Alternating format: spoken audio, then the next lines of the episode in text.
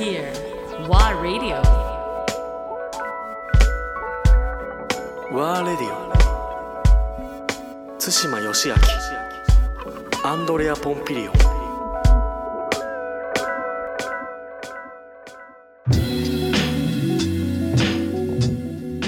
あのーこの前も、あのー吉野ね、はい。対談っていうかこのトークをずっと聞いてて、あの流しながら仕事をしてたんですけどあの気がついたらそっか吉野いわゆるその折り紙はい。のファウンデーションいわゆる立ち上げに向けての動きっていうのはさらっとまあ聞いてるような気はするんだけども、確かにね。はい。なのでもうちょっと今日はいろいろその、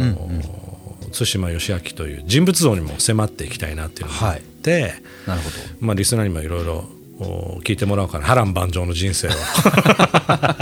と思いながらあれなんですけど、えあのまあもうすでにみんなが知ってるようなそのよしは、まあ、ビクタービクターガはい。イということでえもともとその音楽業界に入るきっかけというのも聞いてるんだけども、えはい。そのビクター時代からまあ独立をして、もうええやと自分でやりたいとはい。いうことで折り紙を立ち上げることになるのでそのなんだろう、いきさつっていうのはもうちょっと具体的に聞きたいなと思ってああなるほど、うんそうですね。えっと僕当時あのーまあ洋楽部という海外アーティストを扱うあの部署にいたんですけど、自分が普段聞くものももうほぼ海外のものしか聞いてなかったんですね、まあ子供の頃から結構そうなんですけど、で、えっと、その当時僕がすごく入れ込んでいたのが、いわゆるそのネオソウルって言われるものとか、えーまあ、オーガニックなヒップホップ、はいはい。あのー例えば、まあ、トゥーパックとかああいうこう、ドクター・ドレとか、うんうん。あのーウエストサイドの、まあ、いわゆるウエストサイドみたいなものも大好きだし、まあ、ニューヨークのそのナズとか、JG とかも大好きだったんですけど、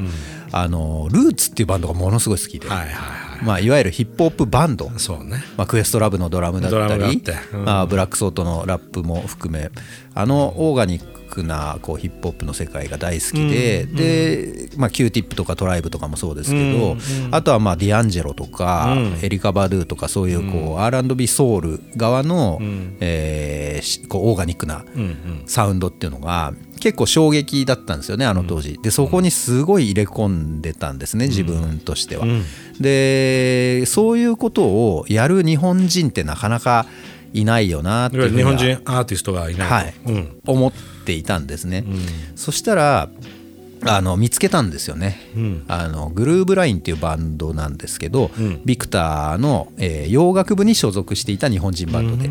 で話を聞くとみんなバークリーから帰ってきてボストンの音楽大学行って帰ってきてみたいな連中がいて。一流の連中なんだねそうですね。もうプレーも素晴らしいし、そのサウンド感がものすごい素晴らしかったんですよね、まあ、当時のそのいわゆる j p o p の流れにはもう全くないものなので、あの正直全く売れなかったんですね、ただ僕的には彼らを本当サポートしたいなと思って一生懸命やってたんですね、で彼らがセッションを主催してて、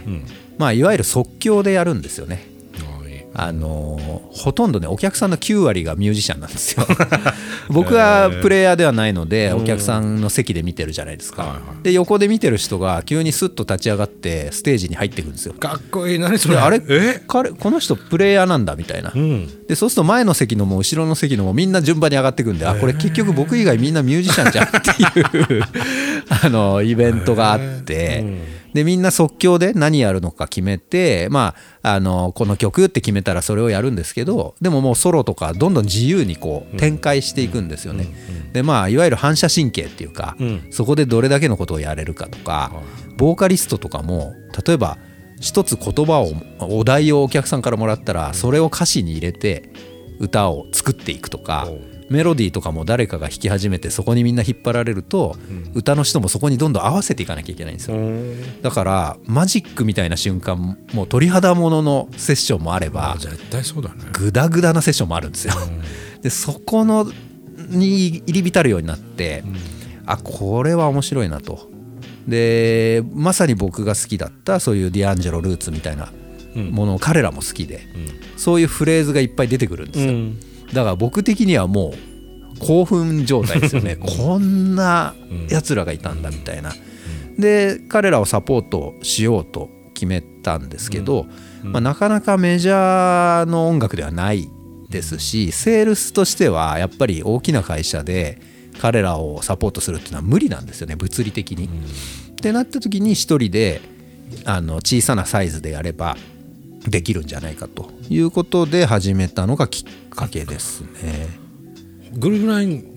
をしっかりや展開していきたいっていうので。そうです。ビクターの時はまあそうですねやめて。はいもうしっかり展開していこうっていうので折りがそうですね。ただそのグルーブラインっていうバンドというよりはそこの周りにいた連中がみんな面白かったので,、で彼らをどうにかサポートするにはどうしたらいいんだろうという考えだったんですけど、まあ、さっき言ったようになかなか成立しないんですよねそのビジネス的に。なので一人でやればどうにかなるかなと、まあ、要するに給料を払うとかも難しいですし、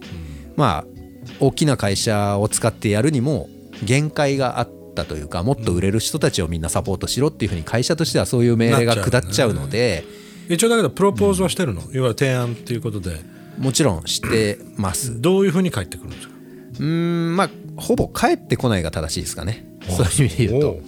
まあ要するにみんなそ検こは討のいわゆるデステーブルに乗っからない。そうです、まあ、そこはもういいからっていうふうになっちゃいますよねどうしても。今これ売れてるからとにかくこれを、えー展開してこいと、どうしてもそれは悪いとかいいとかじゃなくて。じゃなくてね、うん。当然ビジネスとしては。方向性としてはそうそうですね。そっちだよっていう。あの商品とかも全く売れない商品と大ヒットしてる商品があったら、当然みんなその大ヒットしてる商品を例えばコンビニに置いてこいとか、こういうふうにお店に展開してこいってやっぱメーカーの人間はなるじゃないですか、だから大ヒットしないものに関してはどうしても後ろになってしまうのはもう仕方がないというかもうそれは自然のまあ摂理というか、うん、なので、まあ、ただ自分が音楽で仕事をしていきたいなと思った時に、何を基準にするのかっていうのはその時すごい考えさせられて悩むよね。まあ売り上げとかセールスその、えー仕事としてやりたいのかそれともカルチャーとして扱いたいのか、まあパッションの方だよね。そうですね。だから僕はそのバランスを取らなきゃいけないんだなっていう自分の精神の問題精神が壊れちゃうですよね。やっぱり好きじゃないものを。とにかく売り上げのためだけにやるっていうのは。でもそれが楽しい人もいるじゃないですか。そういう人はそういう仕事をすれば全然悪くないと思いますし、ただ僕はやっぱり音楽が本当に好きでこの仕事をし始めたんで仕方がないよなとは思えなかったんですよね。だとしたら自分が苦労すればいいというか一人で、えーやればまあなんだろう給料を払うような売り上げもなかったんで人を雇ってっていうこともできないんでじゃあ全部自分でやればいいし、まあ、極論今はあんま思わないですけどあの時はじゃあ寝なきゃいいし、お金が足りなかったらなんかバイトしながらやればいいしとか、とにかくそのやらないっていう選択肢っていっぱい作れるんですけどあのやるっていう選択肢だけに集中したんですよね。そうやってバイトすればいいや寝なきゃいいやみたいな感じで、そういうオプションをずっと見たたのねそうです。そうすればやれる。そうすればやれるっていうふうにうん。考えて、じゃあ会社辞めて自分一人でレーベル立ち上げてやろうかなっていうのがスタートですね。